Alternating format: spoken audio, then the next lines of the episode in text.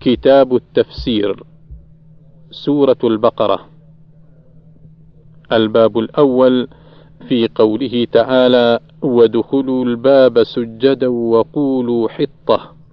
الآية 58 2123 عن أبي هريرة رضي الله عنه قال قال رسول الله صلى الله عليه وسلم قيل لبني إسرائيل ادخلوا الباب سجدا وقولوا حطة يغفر لكم خطاياكم. فبدلوا فدخل فدخلوا الباب يزحفون على أستاهم على أستاههم وقالوا حبة في شعرة. أخرجه البخاري 4641 الباب الثاني في قوله تعالى وليس البر. الآية 189 2124 عن أبي إسحاق قال سمعت البراء يقول كانت الأنصار إذا حجوا فرجعوا لم يدخلوا البيوت إلا من ظهورها. قال فجاء رجل من الأنصار فدخل من بابه فقيل له في ذلك فنزلت هذه الآية وليس البر بأن تأتوا البيوت من ظهورها. أخرجه البخاري 1803 الباب الثالث في قوله تعالى رب أرني كيف تحيي الموتى. الآية 260 فيه حديث أبي هريرة رضي الله عنه وقد تقدم في كتاب الفضائل. الحديث 1608 الباب الرابع في قوله تعالى وإن تبدوا ما في أنفسكم أو تخفوه يحاسبكم به الله.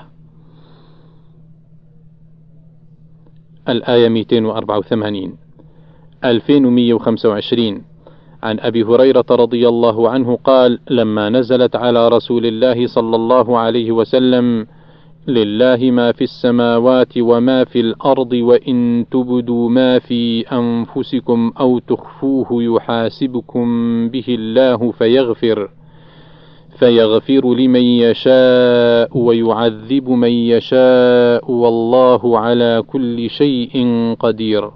قال فاشتد ذلك على أصحاب رسول الله صلى الله عليه وسلم فأتوا رسول الله صلى الله عليه وسلم ثم بركوا على الركب فقالوا أي رسول الله كلفنا من الأعمال ما نطيق الصلاة والصيام والجهاد والصدقة وقد أنزلت عليك هذه الآية ولا نطيقها. قال رسول الله صلى الله عليه وسلم أتريدون أن تقولوا ما قال أهل الكتابين من قبلكم؟ سمعنا وعصينا؟ بل قولوا سمعنا وأطعنا غفرانك ربنا وإليك المصير. قالوا سمعنا وأطعنا غفرانك ربنا وإليك المصير. فلما اقترأها القوم ذلت بها ألسنتهم فأنزل الله في إثرها آمن الرسول بما أنزل إليه من ربه والمؤمنون كل آمن بالله وملائكته وكتبه ورسله. لا نفرق بين أحد من رسله وقالوا سمعنا وأطعنا غفرانك ربنا وإليك المصير. الآية 285 فلما فعلوا ذلك نسخها الله تعالى فأنزل الله عز وجل. لا يكلف الله نفسا إلا وسعها لها ما كسبت وعليها ما اكتسبت. ربنا لا تؤاخذنا إن نسينا أو أخطأنا. قال نعم. ربنا ولا تحمل علينا إصرا كما حملته على الذين من قبلنا. قال نعم. ربنا ولا تحملنا ما لا طاقة لنا به. قال نعم. واعف عنا واغفر لنا وارحمنا أنت مولانا فانصرنا على القوم الكافرين. الآية 286 قال نعم. سورة آل عمران الباب الخامس في قوله تعالى هو الذي أنزل عليك الكتاب منه آيات محكمات. الآية السبعة 2126 عن عائشة رضي الله عنها قالت تلا رسول الله صلى الله عليه وسلم هو الذي أنزل عليك الكتاب منه آيات محكمات هن أم الكتاب وأخر متشابهات. فأما الذين في قلوبهم زيغ فيتبعون ما تشابه منه ابتغاء الفتنة وابتغاء تأويله وما يعلم تأويله إلا الله.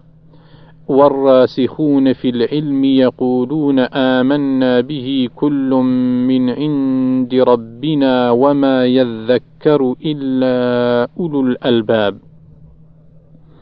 قالت قال رسول الله صلى الله عليه وسلم إذا رأيتم الذين يتبعون ما تشابه منه فأولئك الذين سماهم الله عز وجل فاحذروهم. أخرجه البخاري 4547 الباب السادس في قوله تعالى لا تحسبن الذين يفرحون بما أتوا ويحبون أن يحمدوا بما لم يفعلوا الآية 188 2127 عن أبي سعيد الخدري رضي الله عنه أن رجالا من المنافقين في عهد رسول الله صلى الله عليه وسلم كانوا إذا خرج النبي صلى الله عليه وسلم إلى الغزو تخلفوا عنه. وفرحوا بمقعدهم خلاف رسول الله صلى الله عليه وسلم.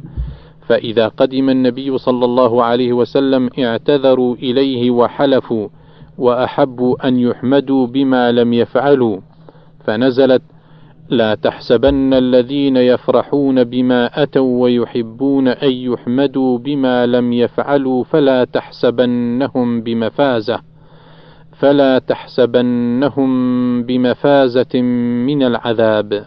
أخرجه البخاري 4567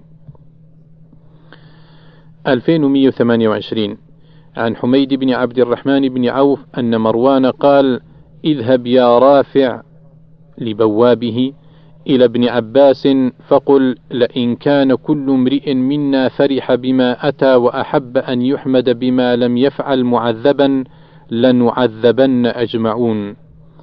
فقال ابن عباس رضي الله عنهما ما لكم ولهذه الآية؟ إنما أنزلت هذه الآية في أهل الكتاب. ثم تلا ابن عباس وإذ أخذ الله ميثاق الذين أوتوا الكتاب لتبيننه للناس ولا تكتمونه. هذه الآية. وتلا ابن عباس ولا تحسبن الذين يفرحون بما أتوا ويحبون أن يحمدوا بما لم يفعلوا.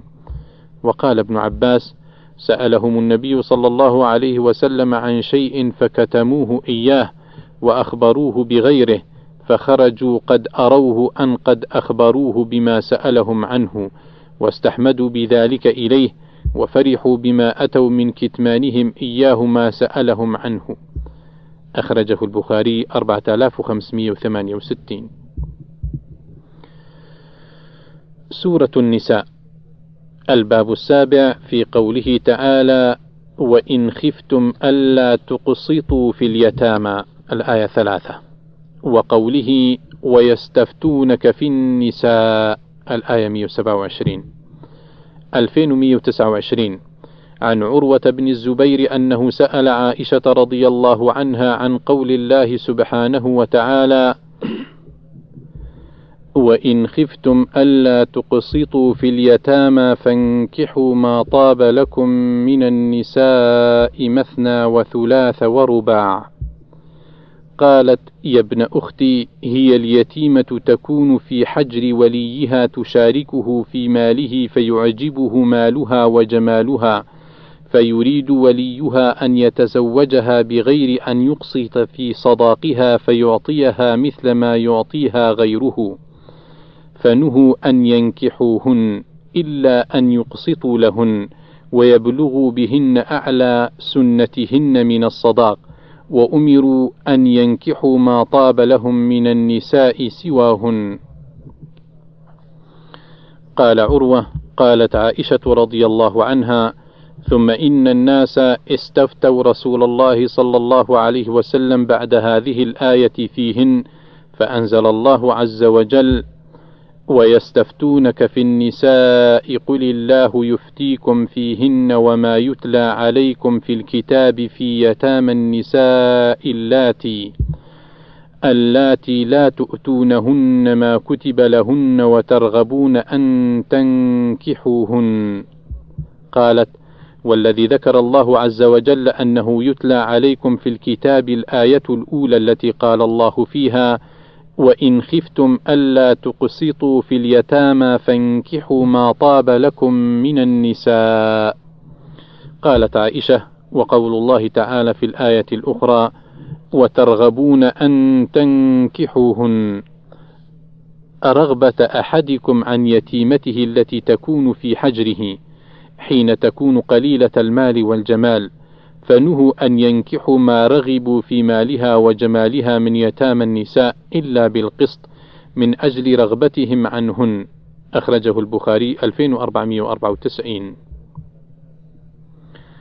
الباب الثامن في قوله تعالى ومن كان فقيرا فليأكل بالمعروف الآية 6 2130 عن عائشة رضي الله عنها في قول الله عز وجل ومن كان فقيرا فليأكل بالمعروف قالت أنزلت في والي مال اليتيم الذي يقوم عليه ويصلحه إذا كان محتاجا أن يأكل منه أخرجه البخاري 2212 الباب التاسع في قوله تعالى فما لكم في المنافقين فئتين الآية 88 2131 عن زيد بن ثابت رضي الله عنه أن النبي صلى الله عليه وسلم خرج إلى أحد فرجع ناس ممن كان معه فكان أصحاب النبي صلى الله عليه وسلم فيهم فرقتين. قال بعضهم نقتلهم وقال بعضهم لا. فنزلت فما لكم في المنافقين فئتين. أخرجه البخاري 1884 الباب العاشر في قوله تعالى ومن يقتل مؤمنا متعمدا الآية 93 2132 عن سعيد بن جبير قال قلت لابن عباس رضي الله عنهما ألمن قتل مؤمنا متعمدا من توبة؟ قال لا. قال فتلوت عليه هذه الآية التي في الفرقان والذين لا يدعون مع الله إلها آخر ولا يقتلون النفس التي حرم الله إلا بالحق. إلى آخر الآية. قال: هذه آية مكية نسختها آية مدنية. ومن يقتل مؤمنا متعمدا فجزاؤه جهنم خالدا فيها. أخرجه البخاري 4590 الباب الحادي عشر في قوله تعالى ولا تقولوا لمن ألقى إليكم السلام الآية 94 2133 عن ابن عباس رضي الله عنهما قال لقي ناس من المسلمين رجلا في غنيمة له فقال السلام عليكم فأخذوه فقتلوه وأخذوا تلك الغنيمة. فنزلت ولا تقولوا لمن ألقى إليكم السلم لست مؤمنا. وقرأها ابن عباس السلام. أخرجه البخاري 4591 الباب الثاني عشر في قوله تعالى وإن امرأة خافت من بعلها نشوزا أو إعراضا الآية 128 2134 عن عائشة رضي الله عنها في قوله عز وجل: وإن امرأة خافت من بعلها نشوزا أو إعراضا قالت: نزلت في المرأة تكون عند الرجل فلعله أن لا يستكثر منها وتكون لها صحبة وولد فتكره أن يفارقها فتقول له: أنت في حل من شأني. أخرجه البخاري 2252 سورة المائدة. الباب الثالث عشر في قوله تعالى اليوم أكملت لكم دينكم. الآية ثلاثة. 2135 عن طارق بن شهاب قال جاء رجل من اليهود إلى عمر رضي الله عنه فقال يا أمير المؤمنين آية في كتابكم تقرؤونها لو علينا نزلت معشر يهود لاتخذنا ذلك اليوم عيدا. قال وأي آية؟ قال اليوم أكملت لكم دينكم وأتممت عليكم نعمتي ورضيت لكم الإسلام دينا. فقال عمر إني لأعلم اليوم الذي نزلت فيه والمكان الذي نزلت فيه. نزلت على رسول الله صلى الله عليه وسلم بعرفات في يوم جمعة. أخرجه البخاري الرقم 45 سورة الأنعام. الباب الرابع عشر في قوله تعالى الذين آمنوا ولم يلبسوا إيمانهم بظلم. 2136 عن عبد الله بن مسعود رضي الله عنه قال لما نزلت الذين آمنوا ولم يلبسوا إيمانهم بظلم. الآية سورة الأنعام 82 شق ذلك على أصحاب رسول الله صلى الله عليه وسلم وقالوا أينا لا يظلم نفسه؟ فقال رسول الله صلى الله عليه وسلم ليس هو كما تظنون إنما هو كما قال لقمان لابنه يا بني لا تشرك بالله إن الشرك لظلم عظيم. سورة لقمان الآية 13 أخرجه البخاري 6937 الباب الخامس عشر في قوله تعالى لا ينفع نفسا إيمانها لم تكن آمنت من قبل. الآية 158 2137 عن أبي هريرة رضي الله عنه قال قال رسول الله صلى الله عليه وسلم ثلاث إذا خرجنا لا ينفع نفسا إيمانها لم تكن آمنت من قبل أو كسبت في إيمانها خيرا. طلوع الشمس من مغربها والدجال ودابة الأرض. أخرجه البخاري 4635 2138 عن أبي ذر رضي الله عنه أن النبي صلى الله عليه وسلم قال يوما أتدرون أين تذهب هذه الشمس؟ قالوا الله ورسوله أعلم. قال إن هذه تجري حتى تنتهي إلى مستقرها تحت العرش فتخر ساجدة فلا تزال كذلك حتى يقال لها ارتفعي ارجئي من حيث جئت فترجع فتصبح طالعة من مطلعها ثم تجري حتى تنتهي إلى مستقرها تحت العرش فتخر ساجدة فلا تزال كذلك حتى يقال لها ارتفعي ارجئي من حيث جئت فترجع فتصبح طالعة من مطلعها ثم تجري لا يستنكر الناس منها شيئا. حتى تنتهي إلى مستقرها ذلك تحت العرش فيقال لها ارتفعي أصبحي طالعة من مغربك تحت العرش فتصبح طالعة من مغربها. فقال رسول الله صلى الله عليه وسلم أتدرون متى ذاكم؟ ذاك حين لا ينفع نفسا إيمانها لم تكن آمنت من قبل أو كسبت في إيمانها خيرا.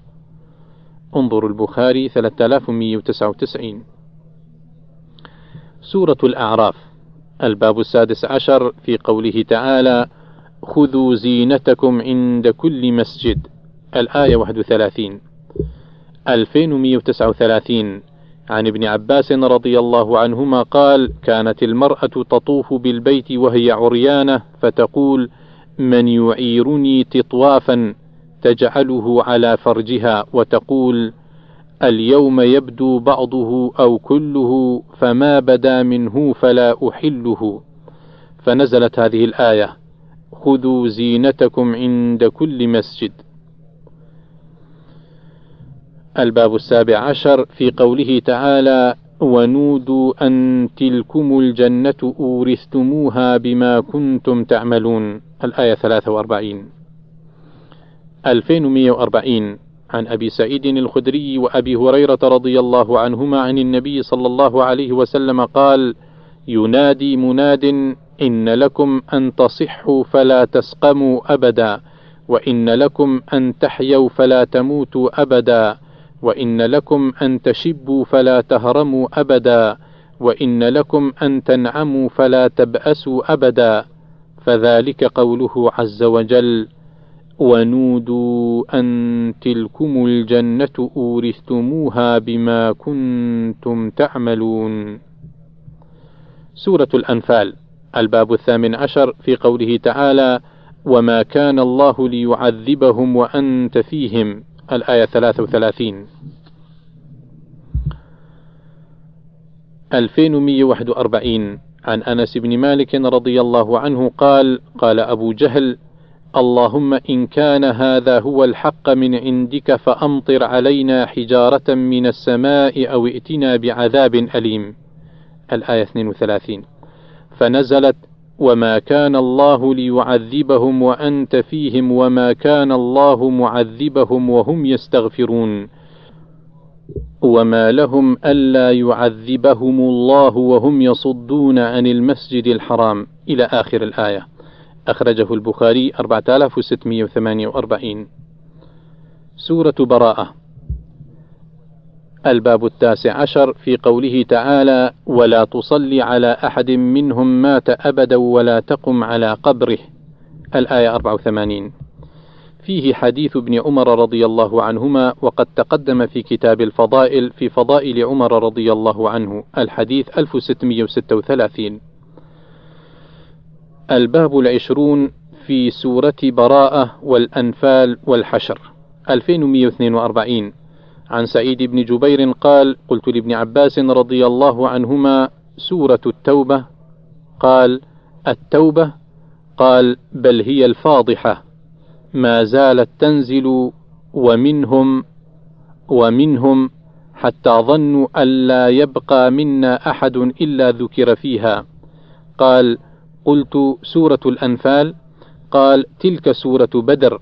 قال قلت فالحشر؟ قال نزلت في بني النضير. أخرجه البخاري 4882 سورة هود. الباب الحادي والعشرون في قوله تعالى إن الحسنات يذهبن السيئات. الآية 114 2143 عن عبد الله بن مسعود رضي الله عنهما قال جاء رجل إلى النبي صلى الله عليه وسلم فقال يا رسول الله إني عالجت امرأة في أقصى المدينة وإني أصبت منها ما دون أن أمسها فأنا هذا فاقض في بما شئت. فقال له عمر رضي الله عنه لقد سترك الله لو سترت نفسك. قال فلم يرد النبي صلى الله عليه وسلم شيئا. فقام الرجل فانطلق فأتبعه النبي صلى الله عليه وسلم رجلا دعاه وتلا عليه هذه الآية. أقم الصلاة طرفي النهار وزلفا من الليل إن الحسنات يذهبن السيئات. ذلك ذكرى للذاكرين. فقال رجل من القوم يا نبي الله هذا له خاصة؟ قال بل للناس كافة. أخرجه البخاري 526 سورة سبحان الإسراء. الباب الثاني والعشرون في قوله تعالى ويسألونك عن الروح الآية 85 2144 عن عبد الله بن مسعود رضي الله عنه قال بينما أنا أمشي مع النبي صلى الله عليه وسلم في حرث وهو متكئ على عسيب إذ مر بنفر من اليهود فقال بعضهم لبعض سلوه عن الروح فقالوا ما رابكم إليه لا يستقبلكم بشيء تكرهونه. فقالوا سلوه فقام إليه بعضهم فسأله عن الروح. قال فأسكت النبي صلى الله عليه وسلم فلم يرد عليه شيئا فعلمت أنه يوحى إليه. قال فقمت مكاني فلما نزل الوحي قال ويسألونك عن الروح قل الروح من أمر ربي وما أوتيتم من العلم إلا قليلا. أخرجه البخاري 4721 الباب الثالث والعشرون في قوله سبحانه أولئك الذين يدعون يبتغون إلى ربهم الوسيلة. الآية 57 2145 عن عبد الله بن مسعود رضي الله عنه أولئك الذين يدعون يبتغون إلى ربهم الوسيلة. قال كان نفر من الإنس يعبدون نفرا من الجن فأسلم النفر من الجن واستمسك الإنس بعبادتهم فنزلت أولئك الذين يدعون يبتغون إلى ربهم الوسيلة. أخرجه البخاري 4714 الباب الرابع والعشرون في قوله تعالى ولا تجهر بصلاتك ولا تخافت بها الآية 110 2146 عن ابن عباس رضي الله عنهما في قوله تعالى ولا تجهر بصلاتك ولا تخافت بها وابتغ بين ذلك سبيلا قال نزلت ورسول الله صلى الله عليه وسلم متوار بمكة فكان إذا صلى بأصحابه رفع صوته بالقرآن فإذا سمع ذلك المشركون سبوا القرآن ومن أنزله ومن جاء به. فقال الله تعالى لنبيه صلى الله عليه وسلم ولا تجهر بصلاتك فيسمع المشركون قراءتك ولا تخافت بها عن أصحابك وأسمعهم القرآن ولا تجهر ذلك الجهر. وابتغي بين ذلك سبيلا. يقول بين الجهر والمخافة أخرجه البخاري 4722 2147 عن عائشة رضي الله عنها في قوله عز وجل ولا تجهر بصلاتك ولا تخافت بها قالت أنزلت هذه في الدعاء أخرجه البخاري 4723 سورة الكهف. الباب الخامس والعشرون في قوله تعالى فلا نقيم لهم يوم القيامة وزنا. الآية 105 2148 عن أبي هريرة رضي الله عنه عن رسول الله صلى الله عليه وسلم قال إنه ليأتي الرجل العظيم السمين يوم القيامة لا يزن عند الله جناح بعوضة. اقرأوا فلا نقيم لهم يوم القيامة وزنا. أخرجه البخاري 4729 سورة مريم. الباب السادس والعشرون في قوله تعالى وأنذرهم يوم الحسرة.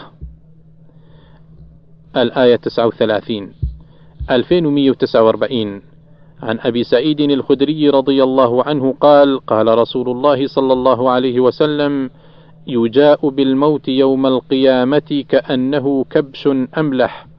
زاد أبو كريب فيوقف بين الجنة والنار واتفقا في باقي الحديث. فيقال يا أهل الجنة هل تعرفون هذا؟ فيشرئبون وينظرون ويقولون نعم هذا الموت.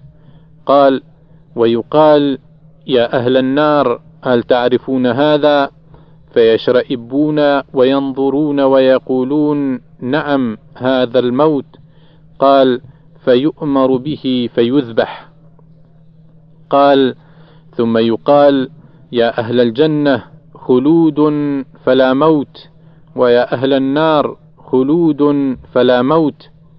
قال ثم قرأ رسول الله صلى الله عليه وسلم وأنذرهم يوم الحسرة إذ قضي الأمر وهم في غفلة وهم لا يؤمنون. وأشار بيده إلى الدنيا. أخرجه البخاري 4730 الباب السابع والعشرون في قوله تعالى أفرأيت الذي كفر بآياتنا؟ الآية 77 2150 عن خباب رضي الله عنه قال كان لي على العاص بن وائل دين فأتيته أتقاضاه فقال لي لن أقضيك حتى تكفر بمحمد قال فقلت له إني لن أكفر بمحمد صلى الله عليه وسلم حتى تموت ثم تبعث قال وإني لمبعوث من بعد الموت فسوف أقضيك إذا رجعت إلى مال وولد قال وكيع كذا قال الأعمش.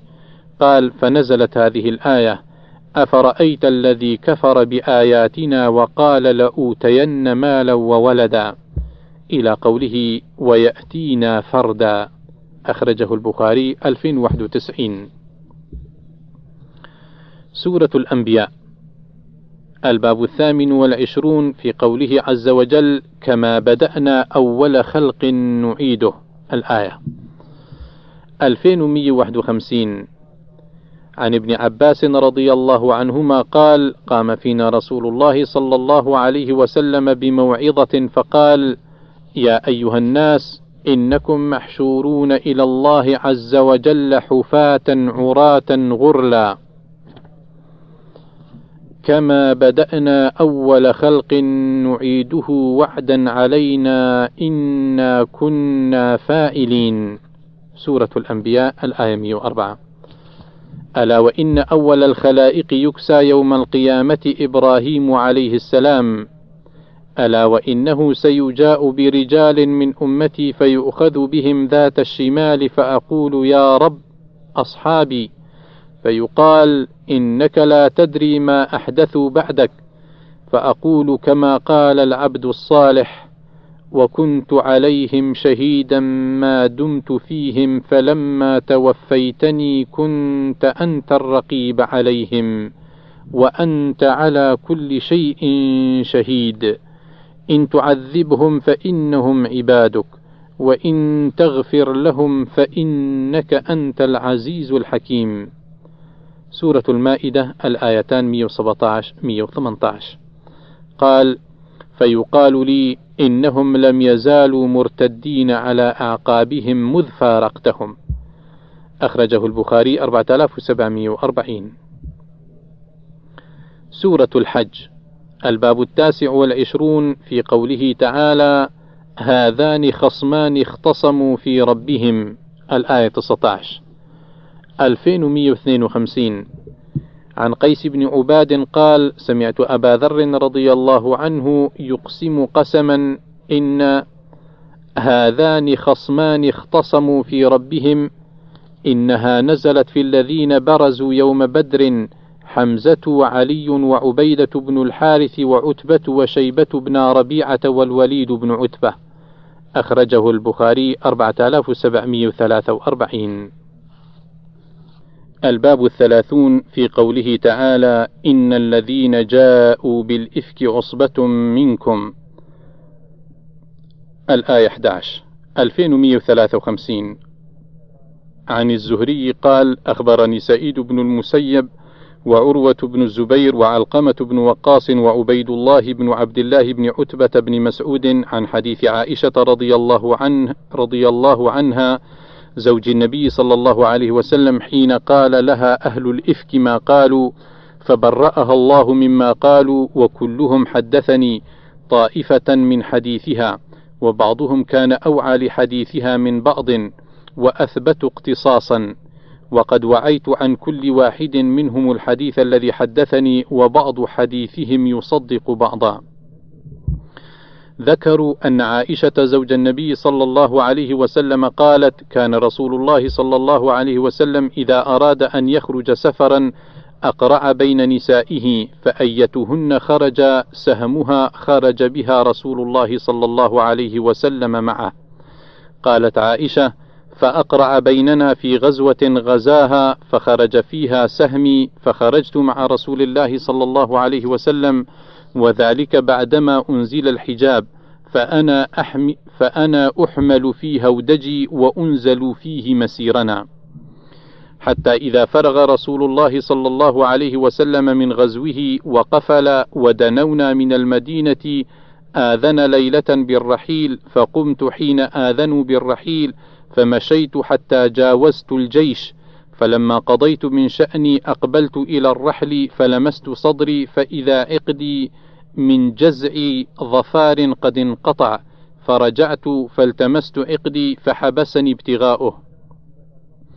وأقبل الرهط الذين كانوا يرحلون لي فحملوا هودجي فرحلوه على بعير الذي كنت أركب وهم يحسبون أني فيه. قالت وكانت النساء إذ ذاك خفافا لم يهبلن ولم يغشهن اللحم إنما يأكلن العلقة من الطعام فلم يستنكر القوم ثقل الهودج حين رحلوه ورفعوه. وكنت جارية حديثة السن فبعثوا الجمل وساروا. ووجدت عقدي بعدما استمر الجيش فجئت منازلهم وليس بها داع ولا مجيب. فتيممت منزلي الذي كنت فيه وظننت أن القوم سيفقدونني فيرجعون إلي. فبين أنا جالسة في منزلي غلبتني عيني فنمت. وكان صفوان بن المعطل السلمي ثم الذكواني قد عرس من وراء الجيش فادلج فأصبح عند منزلي فرأى سواد إنسان نائم فأتاني فعرفني حين رآني وقد كان يراني قبل أن يضرب الحجاب علي. فاستيقظت باسترجاعه حين عرفني فخمرت وجهي بجلبابي ووالله ما يكلمني كلمة ولا سمعت منه كلمة غير استرجاعه حتى أناخ راحلته فوطئ على يدها فركبتها فانطلق يقود بي الراحلة حتى أتينا الجيش بعدما نزلوا مغيرين في نحر الظهيرة فهلك من هلك في شأني وكان الذي تولى كبره عبد الله بن أبي بن سلول. فقدمنا المدينة فاشتكيت حين قدمنا المدينة شهرا والناس يفيضون في قول أهل الإفك ولا أشعر بشيء من ذلك وهو يريبني في وجعي. أني لا أعرف من رسول الله صلى الله عليه وسلم اللطف الذي كنت أرى منه حين أشتكي. إنما يدخل رسول الله صلى الله عليه وسلم فيسلم ثم يقول كيف تيكم؟ فذاك يريبني ولا أشعر بالشر. حتى خرجت بعدما نقهت وخرجت معي أم مسطح قبل المناص قبل المناصع وهو متبرزنا ولا نخرج إلا ليلا إلى ليل وذلك قبل أن نتخذ الكنف قريبا من بيوتنا. وأمرنا أمر العرب الأول في التنزه وكنا نتأذى بالكنف أن نتخذها عند بيوتنا.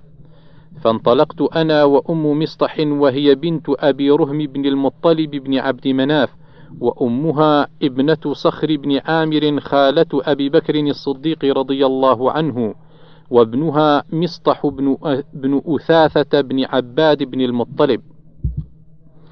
فأقبلت أنا وبنت أبي رهم قبل بيتي حين فرغنا من شأننا فعثرت أم مصطح في مرطها فقالت تعس مصطح فقلت لها بئس ما قلت أتسبين رجلا قد شهد بدرا؟ قالت أيه أيهنتاه أولم تسمعي ما قال؟ قلت وماذا قال؟ قالت فأخبرتني بقول أهل الإفك فازددت مرضا إلى مرضي فلما رجعت إلى بيتي فدخل علي رسول الله صلى الله عليه وسلم فسلم ثم قال كيف تيكم؟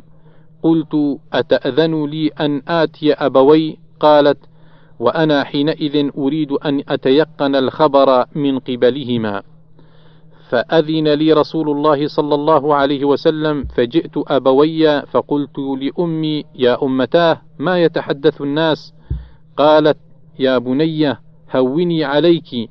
فوالله لقلما كانت امرأة قط وضيئة عند رجل يحبها ولها ضرائر إلا كثرن عليها. قالت قلت سبحان الله وقد تحدث الناس بهذا. قالت فبكيت تلك الليلة حتى أصبحت لا يرقأ لي دمع ولا أكتحل بنوم ثم أصبحت أبكي. ودعا رسول الله صلى الله عليه وسلم علي بن أبي طالب وأسامة بن زيد رضي الله عنهما حين استلبث الوحي يستشيرهما في فراق أهله. قالت فأما أسامة بن زيد فأشار على رسول الله صلى الله عليه وسلم بالذي يعلم من براءة أهله وبالذي يعلم في نفسه لهم من الود فقال يا رسول الله هم أهلك ولا نعلم إلا خيرا. وأما علي بن أبي طالب رضي الله عنه فقال لم يضيق الله عليك والنساء سواها كثير وإن تسأل الجارية تصدقك. قالت فدعا رسول الله صلى الله عليه وسلم بريرة فقال أي بريرة هل رأيت من شيء يريبك من عائشة؟ قالت له بريرة والذي بعثك بالحق إن رأيت عليها أمرا قط أغمصه عليها أكثر من أنها جارية حديثة السن تنام عن عجين أهلها فتأتي الداجن فتأكله. قالت فقام رسول الله صلى الله عليه وسلم على المنبر فاستعذر من عبد الله بن أبي بن سلول. قالت فقال رسول الله صلى الله عليه وسلم وهو على المنبر يا معشر المسلمين من يعذرني من رجل قد بلغ أذاه في أهل بيتي فوالله ما علمت على أهلي إلا خيرا ولقد ذكروا رجلا ما علمت عليه إلا خيرا وما كان يدخل على أهلي إلا معي. فقام سعد بن معاذ الأنصاري رضي الله عنه فقال أنا أعذرك منه يا رسول الله إن كان من الأوس ضربنا عنقه. وإن كان من إخواننا الخزرج أمرتنا ففعلنا أمرك. قالت فقام سعد بن عبادة رضي الله عنه وهو سيد الخزرج وكان رجلا صالحا ولكن احتملته الحمية فقال لسعد بن معاذ كذبت لعمر الله لا تقتله ولا تقدر على قتله. فقام أسيد بن حضير وهو ابن عم سعد بن معاذ فقال لسعد بن عبادة كذبت لعمر الله لنقتلنه فإنك منافق تجادل عن المنافقين. فثار الحيان الأوس والخزرج حتى هموا أن يقتتلوا ورسول الله صلى الله عليه وسلم قائم على المنبر فلم يزل رسول الله صلى الله عليه وسلم يخفضهم حتى سكتوا وسكت. قالت وبكيت يومي ذلك لا يرقأ لي دمع ولا أكتحل بنوم ثم بكيت ليلتي المقبلة لا يرقأ لي دمع ولا أكتحل بنوم وأبواي يظنان أن البكاء فالق كبدي. فبينا هما جالسان عندي وأنا أبكي استأذنت علي امرأة من الأنصار فأذنت لها فجلست تبكي. قالت فبينا نحن على ذلك دخل علينا رسول الله صلى الله عليه وسلم فسلم ثم جلس قالت ولم يجلس عندي منذ قيل لي ما قيل وقد لبث شهرا لا يوحى إليه في شأني بشيء. قالت فتشهد رسول الله صلى الله عليه وسلم حين جلس ثم قال أما بعد يا عائشة فإنه قد بلغني عنك كذا وكذا. فإن كنت بريئة فسيبرئك الله عز وجل وإن كنت ألممت بذنب فاستغفري الله وتوبي إليه فإن العبد إذا اعترف بذنب ثم تاب تاب الله عليه. قالت فلما قضى رسول الله صلى الله عليه وسلم مقالته قلص دمعي حتى ما أحس منه قطرة فقلت لأبي أجب عني رسول الله صلى الله عليه وسلم فيما قال. فقال والله ما أدري ما أقول لرسول الله صلى الله عليه وسلم. فقلت لأمي أجيبي عني رسول الله صلى الله عليه وسلم. فقالت والله ما أدري ما أقول لرسول الله صلى الله عليه وسلم. فقلت وأنا جارية حديثة السن لا أقرأ كثيرا من القرآن. إني والله لقد عرفت أنكم قد سمعتم بهذا حتى استقر في أنفسكم وصدقتم به. فإن قلت لكم إني بريئة والله يعلم أني بريئة لا تصدقوني بذلك. ولئن اعترفت لكم بأمر والله يعلم أني بريئة لتصدقوني. وإني والله ما أجد لي ولكم مثلا إلا كما قال أبو يوسف فصبر جميل والله المستعان على ما تصفون.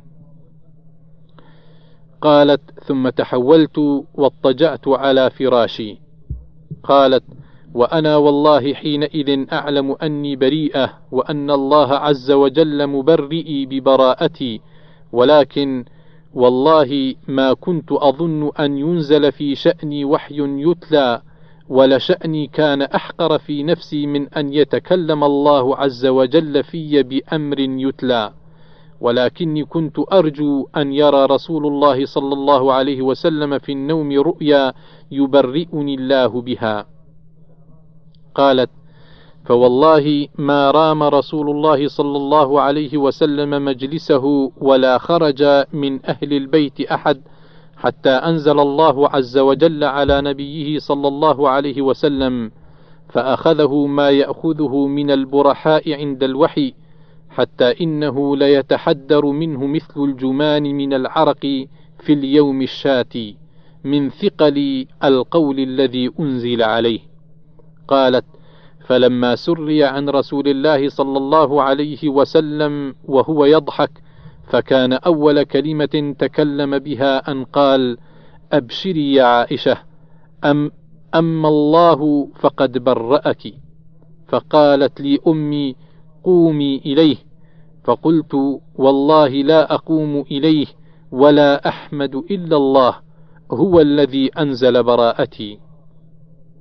قالت فأنزل الله عز وجل ان الذين جاءوا بالافك عصبه منكم لا تحسبوه شرا لكم بل هو خير لكم. عشر ايات فانزل الله عز وجل هؤلاء الايات براءتي. قالت فقال ابو بكر رضي الله عنه وكان ينفق على مصطح لقرابته منه وفقره. والله لا انفق عليه شيئا ابدا بعد الذي قال لعائشه. فأنزل الله عز وجل ولا يأتل أولو الفضل منكم والسعة أن يؤتوا أولي القربى. إلى قوله ألا تحبون أن يغفر الله لكم؟ قال حبان بن موسى قال عبد الله بن المبارك هذه أرجى آية في كتاب الله عز وجل. فقال أبو بكر والله إني لأحب أن يغفر الله لي. فرجع إلى مصطح النفقة التي كان ينفق عليه وقال لا أنزعها منه أبدا.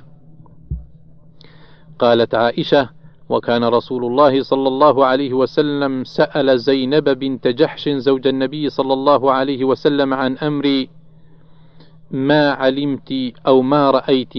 فقالت يا رسول الله أحمي سمعي وبصري ما علمت إلا خيرا. قالت عائشة وهي التي كانت تساميني من أزواج النبي صلى الله عليه وسلم فعصمها الله بالورع وطفقت أختها حمنة بنت جحش تحارب لها فهلكت في من هلك. قال الزهري فهذا ما انتهى إلينا من أمر هؤلاء الرهط. أخرجه البخاري 4141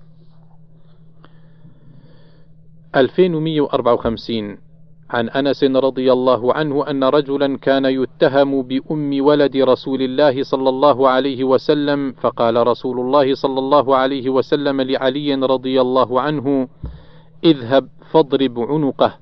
فأتاه علي فإذا هو في ركي يتبرد فيها فقال له علي اخرج. فناوله يده فأخرجه فإذا هو مجبوب ليس له ذكر فكف علي عنه. ثم أتى النبي صلى الله عليه وسلم فقال يا رسول الله إنه لمجبوب ما له ذكر. الباب الحادي والثلاثون في قوله تعالى ولا تكرهوا فتياتكم على البغاء.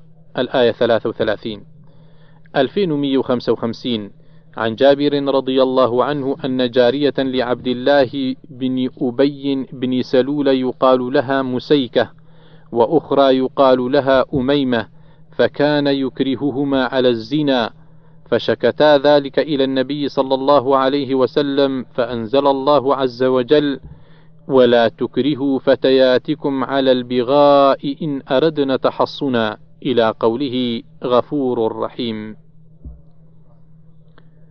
سورة الفرقان الباب الثاني والثلاثون في قوله تعالى والذين لا يدعون مع الله إلها آخر الآية 68 2156 عن ابن عباس رضي الله عنهما أن ناسا من أهل الشرك قتلوا فأكثروا وزنوا فأكثروا ثم أتوا محمدا صلى الله عليه وسلم فقالوا إن الذي تقول وتدعو إليه لحسن ولو تخبرنا أن لما عملنا كفارة فنزلت والذين لا يدعون مع الله إلها آخر ولا يقتلون النفس التي حرم الله إلا بالحق ولا يزنون ومن يفعل ذلك يلقى أثاما ونزل قل يا عبادي الذين أسرفوا على أنفسهم لا تقنطوا من رحمة الله الآية أخرجه البخاري 4810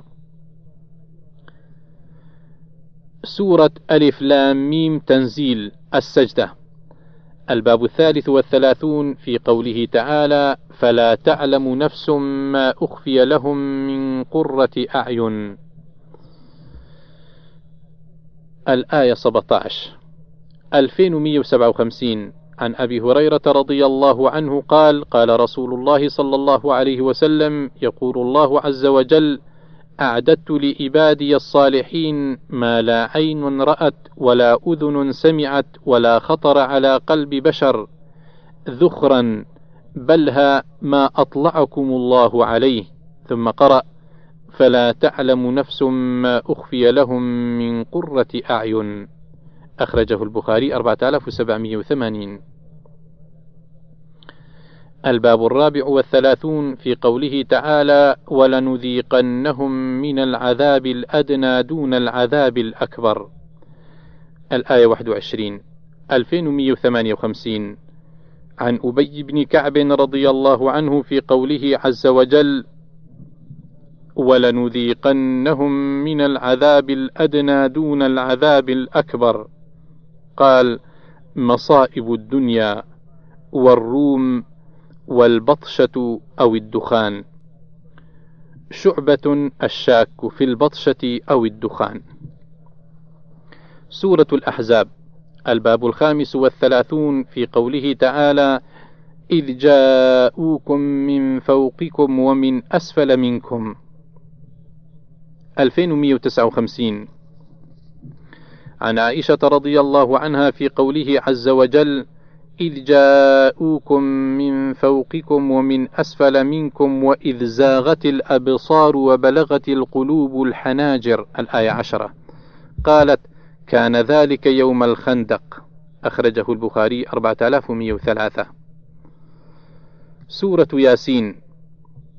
الباب السادس والثلاثون في قوله تعالى والشمس تجري لمستقر لها الآية 38 2160 عن أبي ذر رضي الله عنه قال سألت رسول الله صلى الله عليه وسلم عن قول الله عز وجل والشمس تجري لمستقر لها قال مستقرها تحت العرش أخرجه البخاري 4802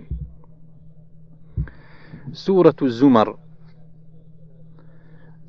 الباب السابع والثلاثون في قوله تعالى وما قدر الله حق قدره الآية 67 2161 عن عبد الله بن مسعود رضي الله عنه قال جاء حبر إلى النبي صلى الله عليه وسلم فقال يا محمد أو يا أبا القاسم إن الله يمسك السماوات يوم القيامة على إصبع والأراضين على إصبع والجبال والشجر على إصبع والماء والثرى على إصبع وسائر الخلق على إصبع.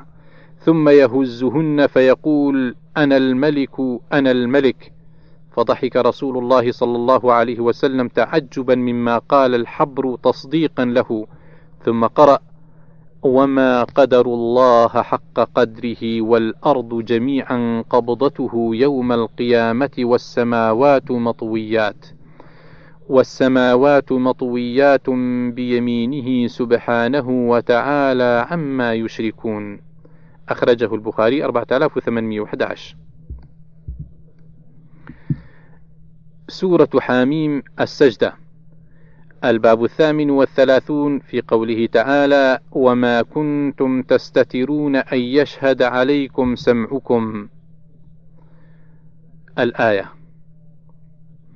2162 عن ابن مسعود رضي الله عنه قال اجتمع عند البيت ثلاثة نفر قرشيان وثقفي أو ثقفيان وقرشي قليل فقه قلوبهم كثير شحم بطونهم فقال أحدهم أترون أن الله يسمع ما نقول؟ وقال الآخر يسمع إن جهرنا ولا يسمع إن أخفينا. وقال الآخر إن كان يسمع إذا جهرنا فهو يسمع إذا أخفينا.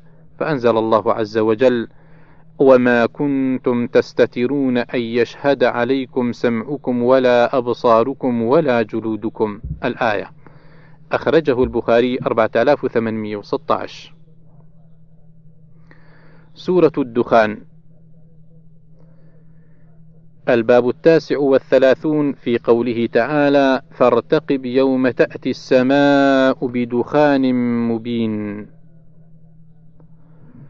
2163 عن مسروق قال كنا عند عبد الله جلوسا وهو مضطجع بيننا فأتاه رجل فقال يا أبا عبد الرحمن إن قاصا عند أبواب كندة يقص ويزعم أن آية الدخان تجيء فتأخذ بأنفاس الكفار ويأخذ المؤمنين منه كهيئة الزكام.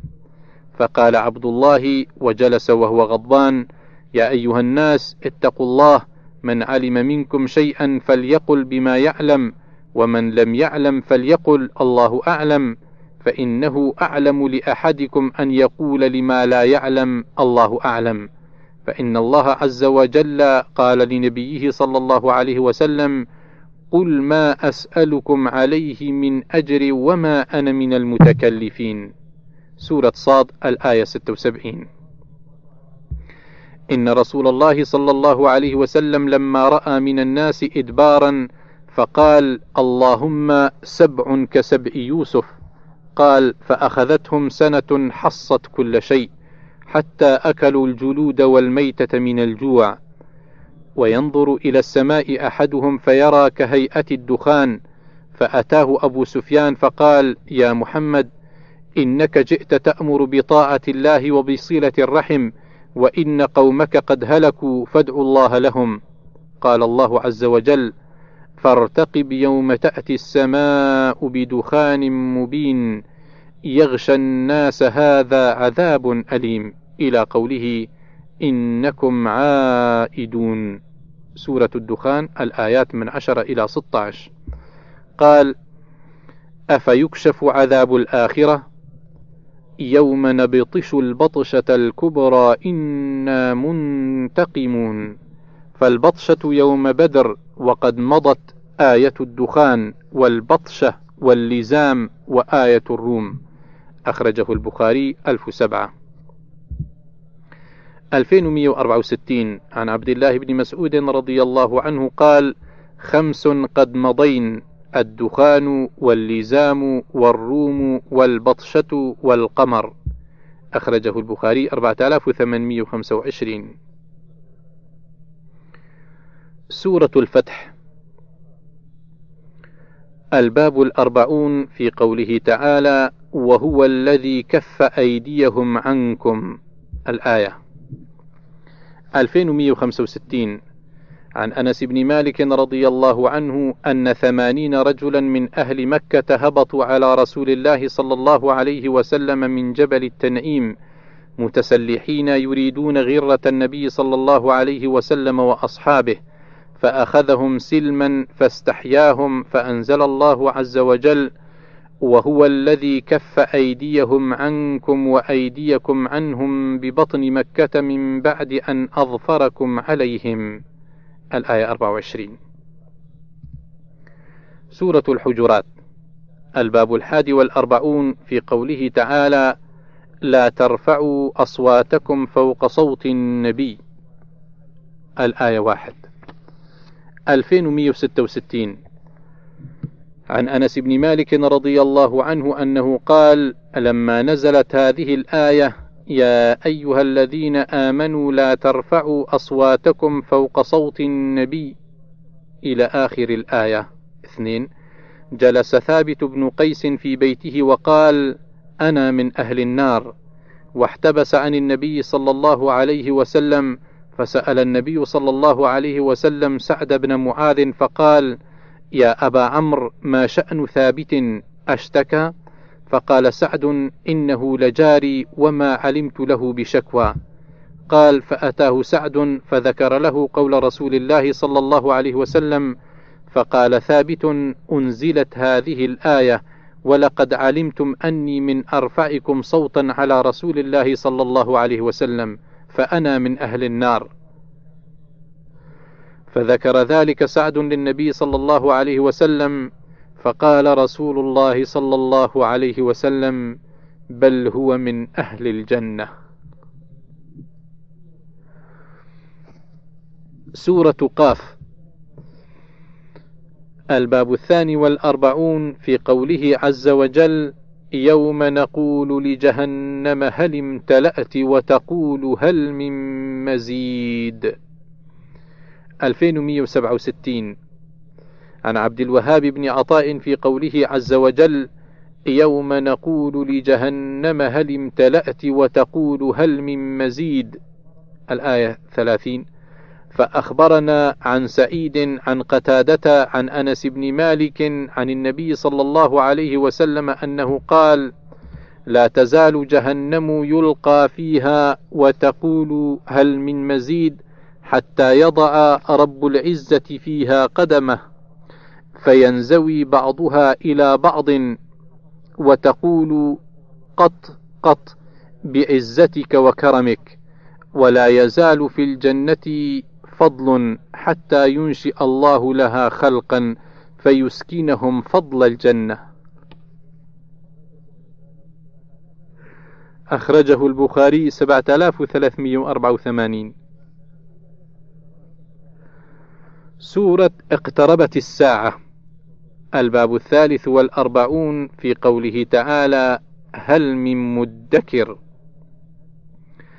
2168 عن أبي إسحاق قال رأيت رجلا سأل الأسود بن يزيد وهو يعلم القرآن في المسجد فقال كيف نقرأ هذه الآية؟ فهل من مدكر أدالا أم ذالا؟ فقال بل دالا. سمعت عبد الله بن مسعود رضي الله عنه يقول سمعت رسول الله صلى الله عليه وسلم يقول مدكر دالا.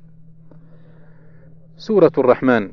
الباب الرابع والأربعون في قوله تعالى وخلق الجان من مارج من نار 2169 عن عائشة رضي الله عنها قالت قال رسول الله صلى الله عليه وسلم خلقت الملائكة من نور وخلق الجان من مارج من نار وخلق آدم صلى الله عليه وسلم مما وصف لكم أخرجه البخاري 4871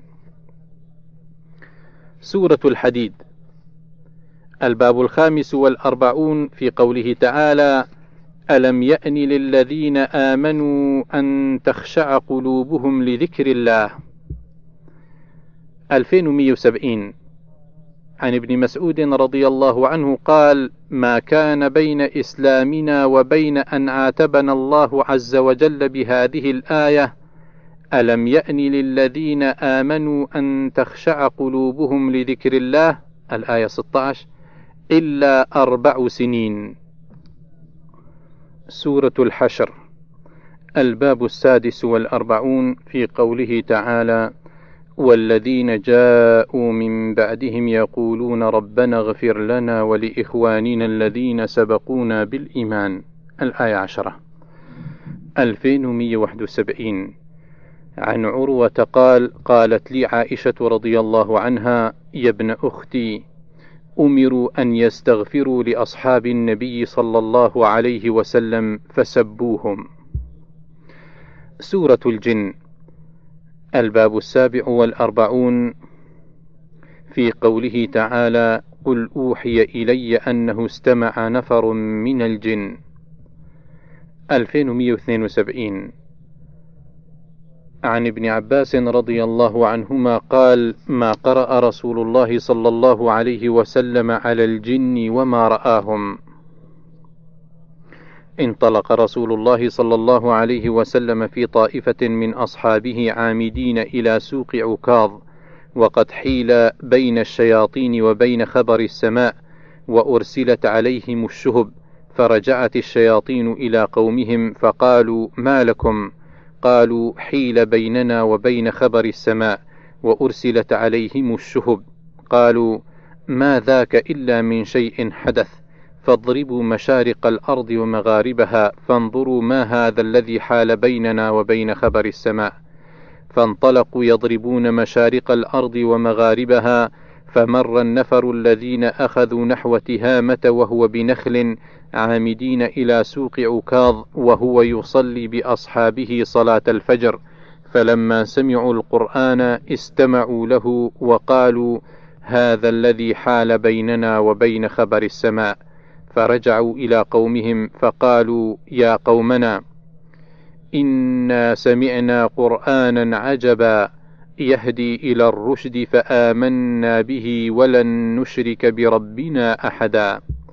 فأنزل الله عز وجل على نبيه محمد صلى الله عليه وسلم قل أوحي إلي أنه استمع نفر من الجن. الآية الأولى. أخرجه البخاري 773 سورة القيامة. الباب الثامن والأربعون في قوله تعالى لا تحرك به لسانك لتعجل به 2173 عن ابن عباس رضي الله عنهما في قوله عز وجل لا تحرك به لسانك لتعجل به قال كان النبي صلى الله عليه وسلم يعالج من التنزيل شدة كان يحرك شفتيه فقال لي ابن عباس أنا أحركهما لك كما كان رسول الله صلى الله عليه وسلم يحركهما. فحرك شفتيه. فقال سعيد أنا أحركهما كما كان ابن عباس يحركهما. فحرك شفتيه. فأنزل الله تعالى لا تحرك به لسانك لتعجل به. إن علينا جمعه وقرآنه. الآيتان 16 و 17 قال جمعه في صدرك ثم تقرأه. فإذا قرأناه فاتبع قرآنه. الآية 18 قال فاستمع له وأنصت ثم إن علينا أن تقرأه. قال فكان رسول الله صلى الله عليه وسلم إذا أتاه جبريل استمع فإذا انطلق جبريل قرأه النبي صلى الله عليه وسلم كما أقرأه. أخرجه البخاري أخرجه البخاري رقم خمسة. سورة ويل للمطففين. الباب التاسع والأربعون في قوله تعالى يوم يقوم الناس لرب العالمين. 2174 عن ابن عمر رضي الله عنهما عن النبي صلى الله عليه وسلم يوم يقوم الناس لرب العالمين. الآية ستة. قال يقوم أحدهم في رشحه إلى أنصاف أذنيه. أخرجه البخاري 4938 سورة الانشقاق. الباب الخمسون في قوله تعالى فسوف يحاسب حسابا يسيرا 2175 عن عائشة رضي الله عنها قالت قال رسول الله صلى الله عليه وسلم من حوسب يوم القيامة عذب فقلت أليس قد قال الله عز وجل فسوف يحاسب حسابا يسيرا؟ الآية ثمانية. فقال ليس ذلك الحساب إنما ذاك العرض من نوقش الحساب يوم القيامة عذب. أخرجه البخاري 103 سورة والليل. الباب الحادي والخمسون في قوله تعالى والذكر والأنثى. 2176 عن علقمة قال قدمنا الشام فأتانا أبو الدرداء رضي الله عنه فقال فيكم أحد يقرأ علي قراءة عبد الله؟ فقلت نعم أنا. قال فكيف سمعت عبد الله يقرأ هذه الآية؟ والليل إذا يغشى. قال سمعته يقرأ والليل إذا يغشى والذكر والأنثى. قال وأنا والله هكذا سمعت رسول الله صلى الله عليه وسلم يقرأها ولكن هؤلاء يريدون أن أقرأ وما خلق الذكر والأنثى. الآية ثلاثة فلا أتابعهم. أخرجه البخاري 4944 سورة والضحى. الباب الثاني والخمسون في قوله تعالى ما ودعك ربك وما قلى. 2177 عن الأسود بن قيس قال سمعت جندب بن سفيان رضي الله عنه يقول اشتكى رسول الله صلى الله عليه وسلم فلم يقم ليلتين أو ثلاثا. فجاءته امرأة فقالت يا محمد إني لأرجو أن يكون شيطانك قد تركك. لم أره قربك منذ ليلتين أو ثلاث. قال فأنزل الله عز وجل والضحى والليل إذا سجى ما ودعك ربك وما قلى. أخرجه البخاري 4950 سورة التكاثر. الباب الثالث والخمسون في قوله تعالى ألهاكم التكاثر. 2178 عن عبد الله بن الشخير رضي الله عنه قال أتيت النبي صلى الله عليه وسلم وهو يقرأ ألهاكم التكاثر. قال يقول ابن آدم مالي مالي. قال وهل لك يا ابن آدم من مالك إلا ما أكلت فأفنيت أو لبست فأبليت أو تصدقت فأمضيت؟ سورة الفتح الباب الرابع والخمسون في قوله تعالى إذا جاء نصر الله والفتح.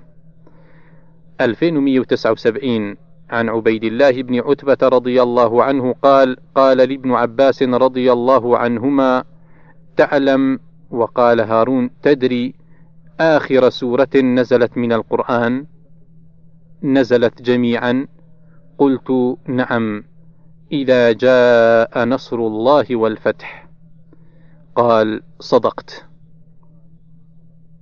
ينتهي مختصر صحيح مسلم.